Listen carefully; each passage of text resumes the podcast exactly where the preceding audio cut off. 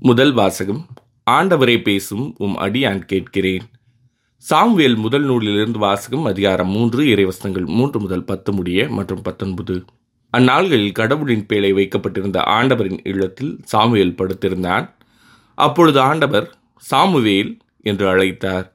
அதற்கு அவன் இதோ அடியேன் என்று சொல்லி ஏலியிடம் ஓடி இதோ அடியேன் என்னை அழைத்தீர்களா? என்று கேட்டான். அதற்கு அவர் நான் அழைக்கவில்லை. திரும்பிச் சென்று படுத்துக்கொள் என்றார். அவனும் சென்று படுத்துக்கொண்டான். ஆண்டவர் மீண்டும் சாமுவேல் என்று அழைக்க அவன் எழுந்து ஏலியிடம் சென்று இதோ அடியேன் என்னை அழைத்தீர்களா? என்று கேட்டான். அவரோ நான் அழைக்கவில்லை மகனே சென்று படுத்துக்கொள் என்றார். சாமுவேல் ஆண்டவரை இன்னும் அறியவில்லை. அவனுக்கு ஆண்டவரின் வார்த்தை இன்னும் வெளிப்படுத்தப்படவில்லை. மூன்றாம் முறையாக ஆண்டவர் சாமுவேல் என்று அழைத்தார். அவன் எழுந்து ஏலியிடம் சென்று இதோ அடியேன் என்னை அழைத்தீர்களா? என்று கேட்டான்.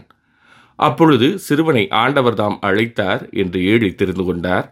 பின்பு ஏலி சாமுவேலை நோக்கி சென்று படுத்துக்கொள் உன்னை அவர் மீண்டும் அழைத்தால் அதற்கு நீ ஆண்டவரே பேசும் உம் அடியான் கேட்கிறேன் என்று பதில் சொல் என்றார்.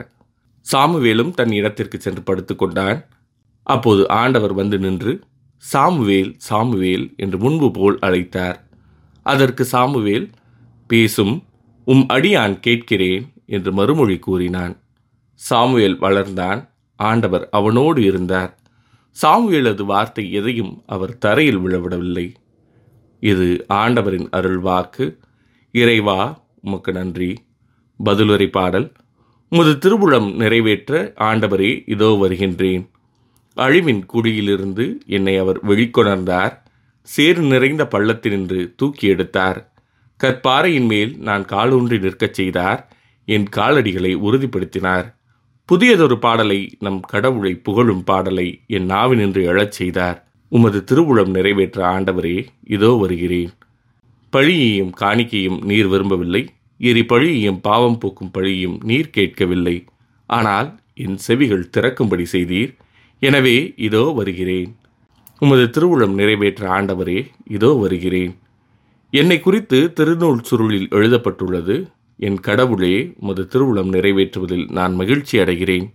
உமது திருச்சட்டம் என் உள்ளத்தில் இருக்கின்றது என்றேன் நான். உமது திருவுளம் நிறைவேற்ற ஆண்டவரே இதோ வருகின்றேன். என் நீதியை நீ நிலைநாட்டிய நற்செய்தியை மாபெரும் சபையில் அறிவித்தேன். என் வாயை மூடிக்கொண்டிருக்கவில்லை. ஆண்டவரே நீர் இதை அறிவீர்.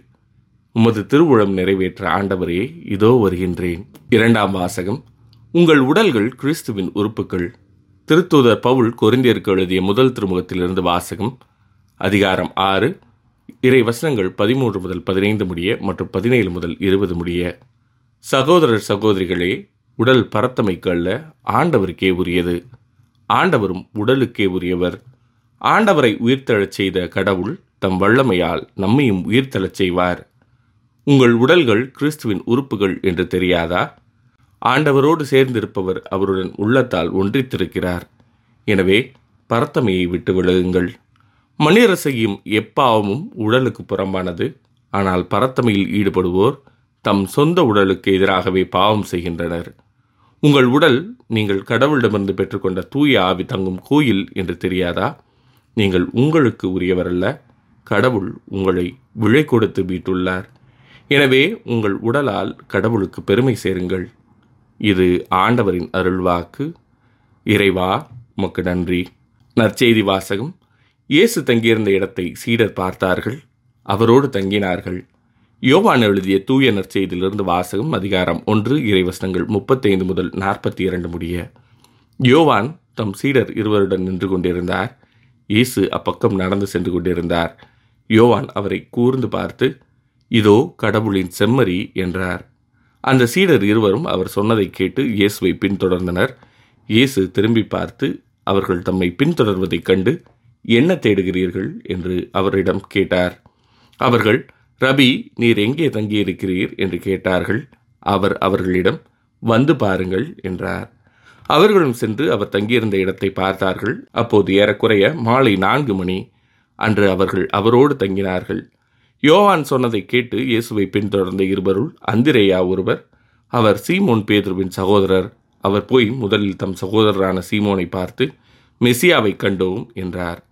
மெசியா என்றால் அருள் பொழிவு பெற்றவர் என்பது பொருள். பின்பு அவர் சீமோனை இயேசுவிடம் அழைத்து வந்தார். இயேசு அவரை கூர்ந்து பார்த்து நீ யோவானின் மகன் சீமோன் இனி கேபா எனப்படுவாய் என்றார். கேபா என்றால் பாறை என்பது பொருள். இது ஆண்டவரின் அருள்வாக்கு. கிறிஸ்துவே உமக்கு புகழ்.